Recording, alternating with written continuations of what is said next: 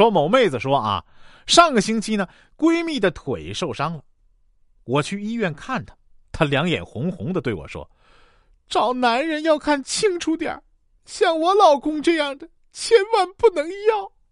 我心里一惊啊，就问她，腿是他打的呀？她咬着牙说，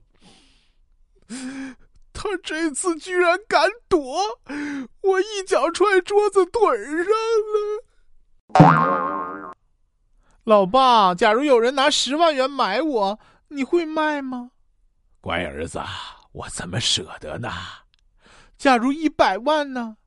老爸想了一会儿，啊，不管多少钱，我都不会舍得，除非，除非，除非那人把你妈也带去。为啥？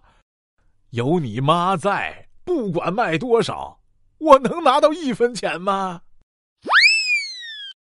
我发现啊，小区里跳广场舞的大爷大妈们选曲非常讲究，感觉他们一会儿在草原，一会儿在黄土高坡，一会儿看荷塘月色，一会儿在深山老林唱山歌，这大概是在精神层面逃离北上广吧。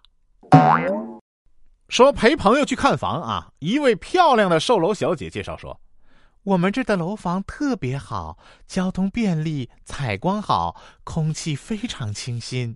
我上前问了一句，呃，这是学区房吗？售楼小姐啊，迟疑了一下，说，是，是的。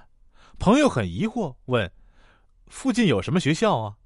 售楼小姐淡定地说，哦，在这楼盘的旁边刚开了一个驾校。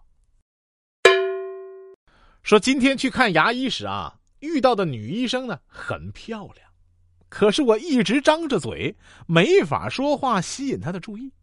我心想，现在的女孩都喜欢有钱的，一会儿有机会说话，一定要体现出我的经济实力。